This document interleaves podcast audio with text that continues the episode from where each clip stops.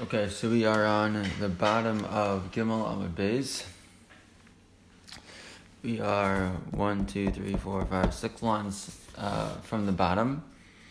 The Gemara had just explained how we learn the concept, these ideas of all of the different women who are arayos to the Yabam. And that's why not only are they able to do yibum, but not even their tzara can do yibum. And we learned out all these cases from the original case of achos isha, right? That if you're married to a woman, you can't be married to her sister. And by there it says aleha, and by yibum it says Yavam yavo aleha. You see from there that even though, again, the original case of yibum is the case of, and in the, a case of doing that which typically is Asr, right? Marrying your brother's wife. And that's how yibum works, is you do something that otherwise would be an iser. But nevertheless, in all the other cases, the halakha is that if the yavama is a woman to whom you are forbidden, so then even though there's a mitzvah of yibum, you're not allowed to do so with this woman who is otherwise forbidden to you. Just like you can't marry your wife's sister, you can't marry your daughter-in-law, your daughter, all these different individuals. So not even for yibum. So the Gemara now. It's going to take apart some of the questions about the drosha and how it works. So the Gemara says as follows: Time the cause of Rachamana Aleha. Right, the whole reason, the whole purpose of that, the whole strength of that Jerashah, right, was that the Torah says Yavam yavo aleha. It talks about in the case of Yishal achosel lo sikach litzrol legalos ervasa aleha bechaya. Right, so the word aleha came up 2 times. And that's how we learned it, made a connection between the two. Halavachi havamina achos isha miyavemes. If it wouldn't be for that drusha of aleha aleha, right, each time in each place, so otherwise I would have had the havamina. I would have thought that the sister of a person's wife would still you'd still do yibum with her. That's what I would think. So my time, why is that? Damrinan Asr Aseh Vidachi Lo Saseh. Right? Because it's a concept in general that an Aseh is Docha Lo Saseh. I'm going to explain that in a moment how that works. Right? Sometimes I have a Mitzvah ase and I also have a Mitzvah Lo Saseh. So it comes the Mitzvah ase and I'll actually knock out the Isra. I can fulfill the Mitzvah ase even though I will at the same time be violating the Lo Saseh, because the concept is that Asr Aseh Vidachi Lo Saseh. That a mitzvah say can knock out lots of something. In this case, you would think the mitzvah say of doing yibum, yavam yavo aleha, would knock out the iser of isha lachosa lo sikach litzror legalos ervasala. So that's what I would have thought. Fine. However, says the Gemara, not so fast. Imer damrinan asiyasei v'dachi lo sasei gereda lo sasei sheish b'kares. Midachi. The idea of asay coming and being docha lo asay, that's when I have a simple mitzvah and a simple lav. A simple mitzvah asay and a simple mitzvah lo asay. But would this be true, right? That if the lo asay is an iser kares to violate such a lo asay, not so fast that we would say as yasay vidachi lo asay. We don't have such a concept. Visu, and further, lo asay greda. Minolan didachi. How do I even know, anyways, that you should be knock away a lo saseh because of mitzvah saseh? Where do I know it from? Dichsev. Continue now to Dalam and Aleph, as the pasuk says, Lo silbash shatnes. Right, you shouldn't wear shatnes. Gedilim ta'aseh lecha, and you should make fringes for yourself. What are we talking about? So the psukim that talk about in Dvarim, that talk about shatnes, put together, right, make a smichas aparshios, a connection between 2 mitzvahs, right, or an iser and a mitzvah. Right, lo silbash shatnes, you shouldn't wear wool and linen together. But it also says right afterwards, gedilin ta'aseh lecha, you should make for yourself fringes on their corners of your garments. So, right, the mitzvah of tzitzis. So, and from there, if you look at Rashi is Lo silbash shatnes, v'samech leg Gedilim ta'aseh lecha, v'darshinan smuchin, v'sharinan kilayim b'tzitzis. And we're going to see in a second the idea of smuchim, that two things being placed right next to each other makes a difference.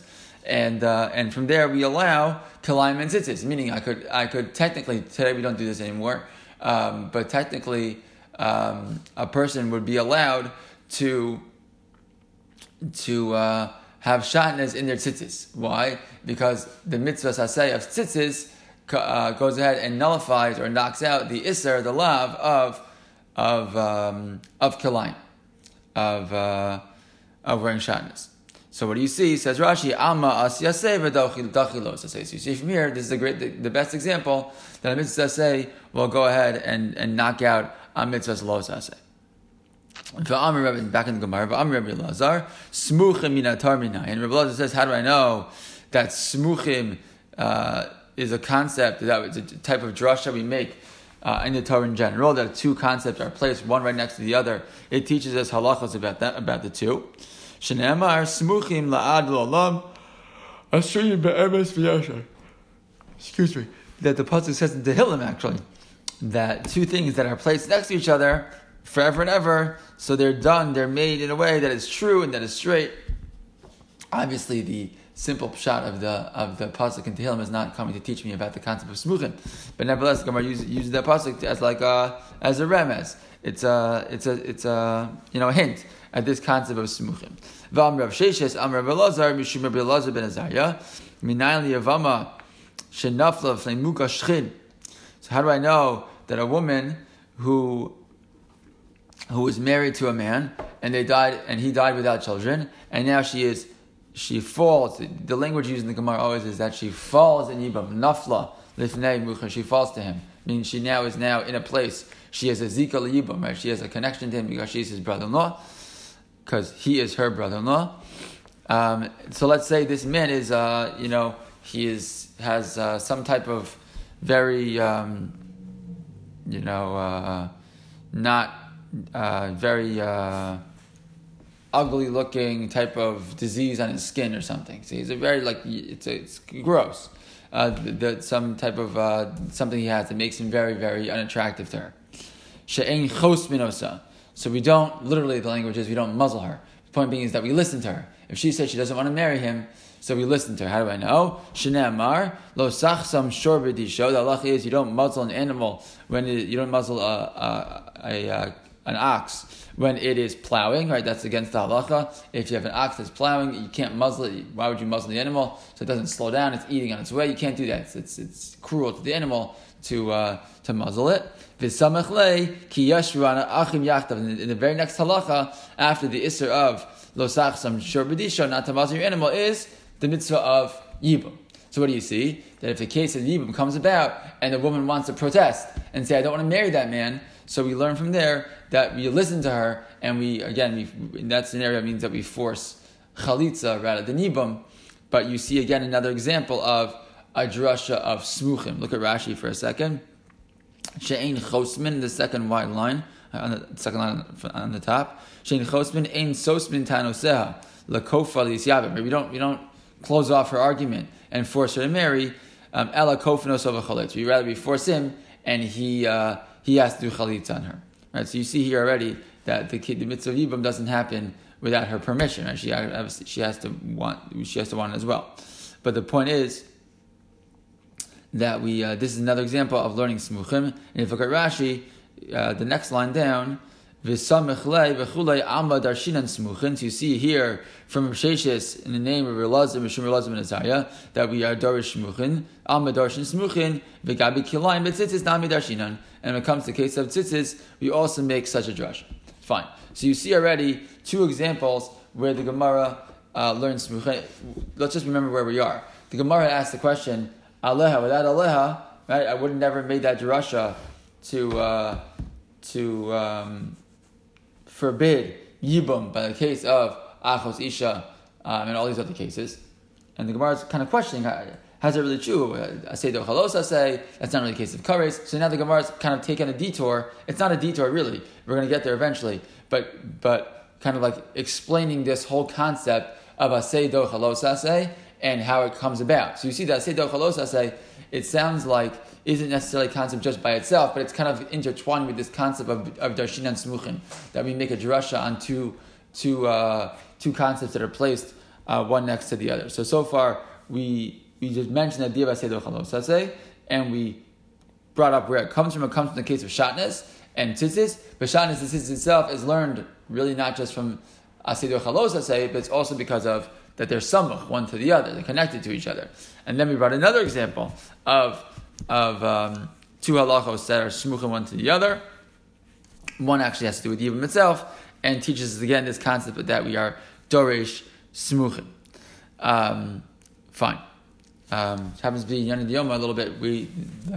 Our last week's parsha also has a concept of smuchin, not necessarily in halakha per se, but you know the famous kasha of Chazal. Why is it that we learned that the mitzvah of Nazir after the mitzvah of Sota? And the answer is because when Nazir sees a roa Sota bekalkula, yazir atso mina yaina. A person who's going to see what happens to a Sota, what happened to her, she gets involved in drinking, etc., and finds herself in an inappropriate relationship. So if that would happen, I would remind myself, yikes, I better stay away from that. Right, so even though we find throughout Chazal this concept of smichas haparshios, two different parashas put next to each other that teach us all kinds of concepts in halakha and hashkafa, etc.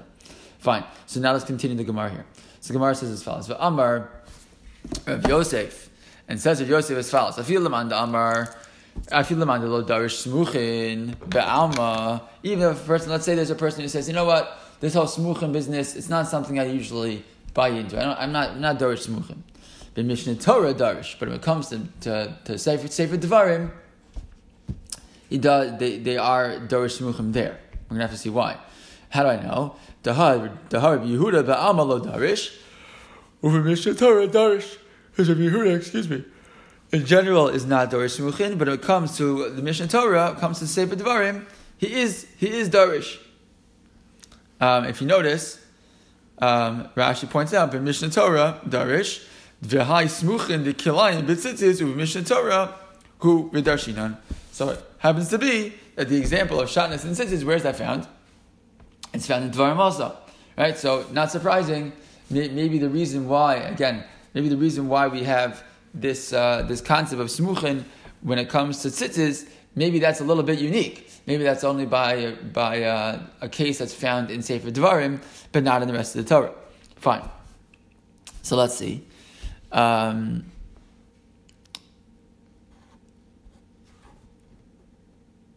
Okay, fine. So the Gemara continues. Fine. So you can't just make such a claim. You can't just claim that Yehuda isn't darish smuchin in the whole Torah, and he is darish smuchin in Sefer Dvarim, Mishnah Torah. You got to explain it to us.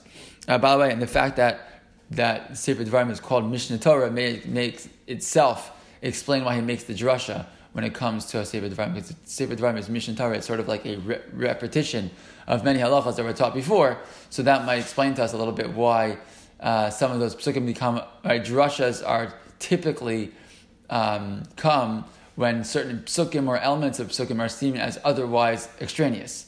Right? If they're otherwise extraneous, they're not there just teaching the basic halakha. Sometimes it makes them available for a drasha, but we'll have to see if that's always the case here.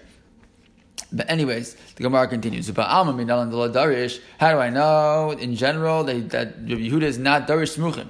Tisanya, we have a price that says, Ben Azeh says, Ne'amar mach shefa lo sichye, a woman who does sorcery doesn't live. Right? She's chayv misa, a woman who's a sorceress. Because sorcery typically was related to avodah zarah, etc. Okay. That's the pasuk says in Shmos Chav Beis.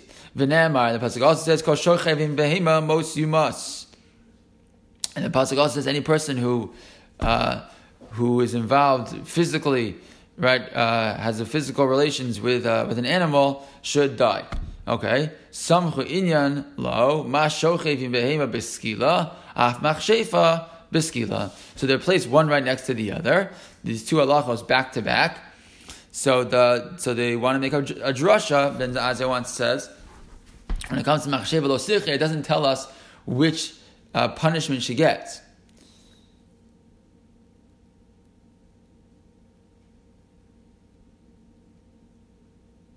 Yeah, look at Rashi for a second. Machshefa lo sichya. It says Rashi b'sefer ve'ila shemos. Right, it's not in Dvarim. Pasuk says in general, in another place in Vayikra, that a woman who sleeps with an animal, so she demehem bam, they're going to get killed. They're called demehem bam beskilahi. Now in the language demehem bam comes, that always comes to imply skila. The garminan me'ov yidoni. The chsiv behu yirgamu osam demehem bam. By case of ov yidoni also, it's also different kinds of avodah zarah. That the pasuk says demehem bam, and it also says yirgamu osam. Yirgamu osam is always it's always skila, right? So what's the point? Let's go back to the Gemara. So Ben Azar wants to make this connection that since we know that Kol Shorchev in Behema, most you must, refers to Skila, and Machsheva Lo Sichya, we don't know what it means, so put them together, one next to the other, we can make a drosha that it must be that Machsheva also is, also gets killed through Skila. Okay. So Amalei Rabbi Yehuda responds to him. Amalei Rabbi Yehuda says, "Ben Azai v'chim v'neishes samchu inyan lo notzi zel skila." Do you think the reason that machsheva gets skila is because it was placed in the Torah right next to the case of kol shochevim behema? No, ela ovidoni bichlal machashvim hayu. Ovidoni are types of sorcery. V'lama yatzu, and why are they? Yatsu literally means brought out, meaning why they specifically stated, right? We have a case of all machshefa. Any person, any woman who does any type of sorcery is gonna die. So why give an example of ovidoni? If ovidoni is just an example of machshefa, anyways, why list it specifically? So what's the answer? Lahakish lahem velo malacha ma ovidoni b'skila machshefa b'skila. Meaning the whole purpose of teaching me that ovidoni is chayiv skila specifically. What do I see? I see if you take an example, right, you have one general concept of sorcery, and you give an example of ovidoni, and you tell me that it's chayiv skila. So that teaches me something about the general concept, which is that any case of machsheva is going to be chayiv skila also. Right? Fine.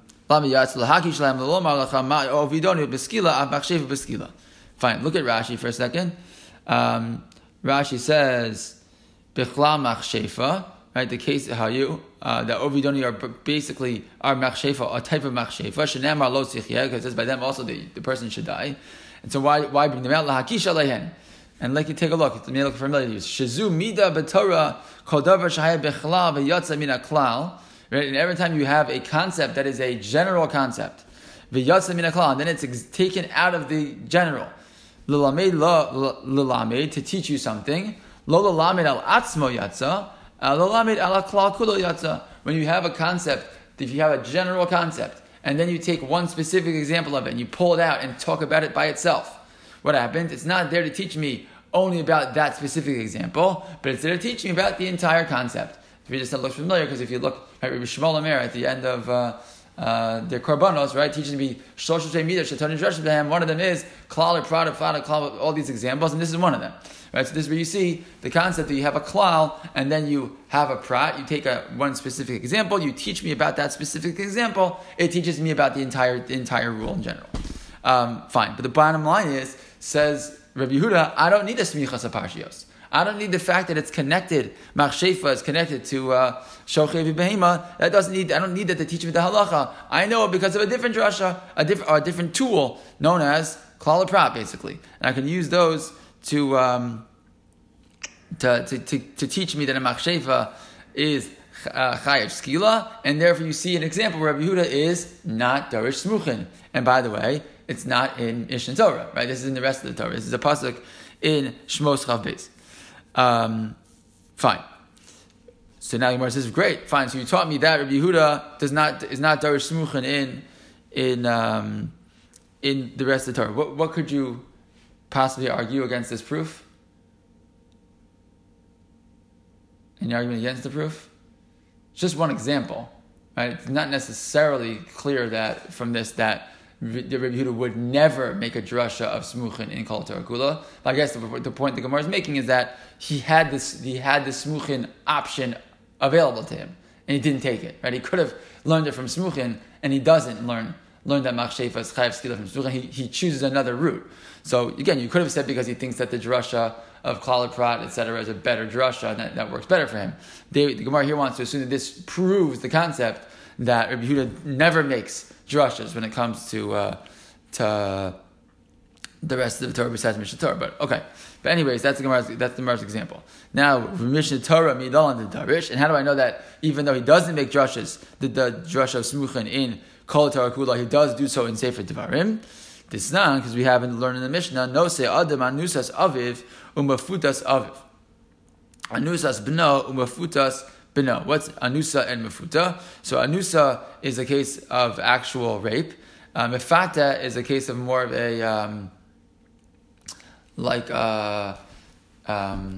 the word?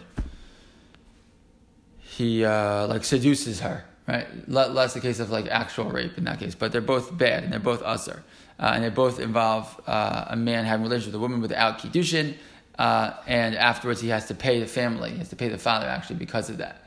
And they're both on him. These are both things that he does that are an iser for him to do. So the halakha is that in those cases, actually, the father, the man himself, is supposed to marry that woman if she's willing to do so.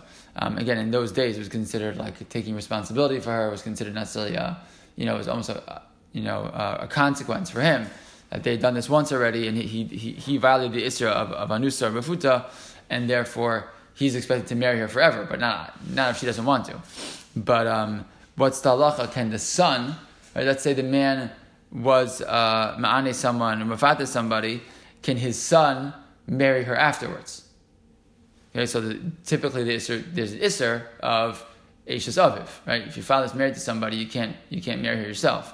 But here he wasn't married to her, so the Mishnah says that a man can marry the anusa of his father or the mafuta of his father, or the anusa of his son, or the mafuta of his son. As if his son did these isurim. Rabbi Yehuda oser, b'anusas aviv, mafutas aviv. Rabbi Yehuda says, if your father did these isurim, you're not allowed to marry the woman with whom he did so. V'am Rav Gidol Amarav, my time with Rabbi Yehuda, and Rav Gidol Amarav says, what's the svara of Rabbi Yehuda to say that it's forbidden? Again, it's against the Rabbanan. Rabbanan said, you're allowed to marry them. The Rebbe Yehuda says no. Why? The pasuk says a person is not allowed to marry the wife of his father, and he cannot reveal the corner of the garment of his father. Knaf shira aviv lo yigale. Right, the corner that the father revealed, he himself is not allowed to reveal. Okay. That's the general pasuk of the iser of marrying your father's wife. Umimai deba anusa ksiv. And how do I know this refers to an anusa also? Mi'iluya dekra dichsiv v'nasan ha'ish hashochev ima la'avia nara chamishim kasef. Because it says in that pasuk when it comes to anusa mefuta that the man who slept with this woman, he gives the father of the woman 50 silver coins, v'samechle, and there's a pasuk right next to it, lo yikach ish, etc. And right afterwards comes this iser. So Rabbi Yehuda wants to make a drasha, right? If you have the iser of anusa and mefuta, and then right afterwards the iser of marrying your father's wife, what do you see, says Rabbi Yehuda? They're connected. It's your father's wife, and even your father's anusa and mefuta. Fine. And that's why he's darshin it, by the way, only for your father, but not for your son, because it's the smuchos is to the iser of marrying your father's wife, not to the iser of marrying your son's wife. Okay, so there you see again. Whereas before, Yehuda avoided being darish smuchos aparshios, here he's willing to do so. Okay, when the Rabbanan don't agree though in this case, v'Rabbanan ihava samech le kidika amris. Right, if Rabbi Yehuda said, the Rabbanan say, fine, you know what? If there really would have been such a smichos, like you said, so we would agree. But hashta de lo samichle b'shameres yabam akasim bedamer. However, says the Rabbanan, it's not really a a smichas and parshas. Look at Rashi for a second. Rashi says,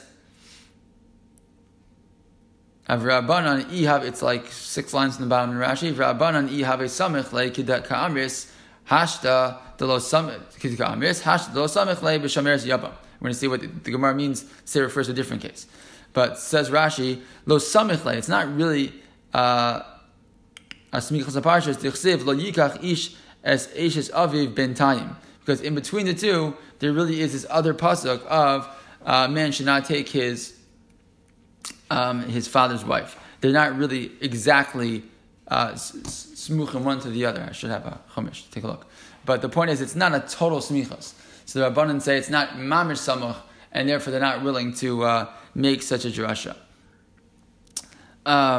So therefore, what do they say? They say, what's the case really referring to? B'shomeres yabam akasim medaber. The case is really referring to the case of shomeres yabam. Shomeres yabam is the following case: if you have Reuven's uncle, right, dies childless. Okay, so the Reuven's uncle was married to somebody, and he dies, and now the wife is supposed to marry Reuven's father.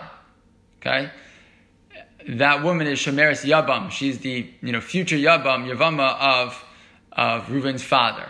If Reuven would go ahead and marry her, so that's an iser, right? Why? Because she has a zika, she has a connection to his father right now, right? His father's on the docket to perform yibum, and Reuven jumps in and he marries this woman who was originally his aunt, right? His brother, his father, his uncle's wife. So that is that's asr. And v'lav v'lav b'shnei lavin. Then that gives him two isurim in that scenario. But the point is that. And the Gemara is just playing us the other side to let us know why the Rabbanan don't agree with Rabbi Yehuda. But the bottom line is that this whole conversation shows us an example where Rabbi Yehuda, on the one hand, was not willing to make a drasha when it came to the case of smuchin. But then later on, when in the Torah in general, but when it comes to halakha, that's found in Mishnah Torah, so then he is willing to make such a drasha. As we go on, the Gemara is going to explain why, right now, right afterwards, the Mishnah Torah, my time in the Darish. What's the reason? If Rabbi Yehuda in general doesn't like these drashas, why of smichos? Why does he do so specifically in Mishnah Torah? So the Gemara now afterwards will explain that, and that's what we'll continue with tomorrow.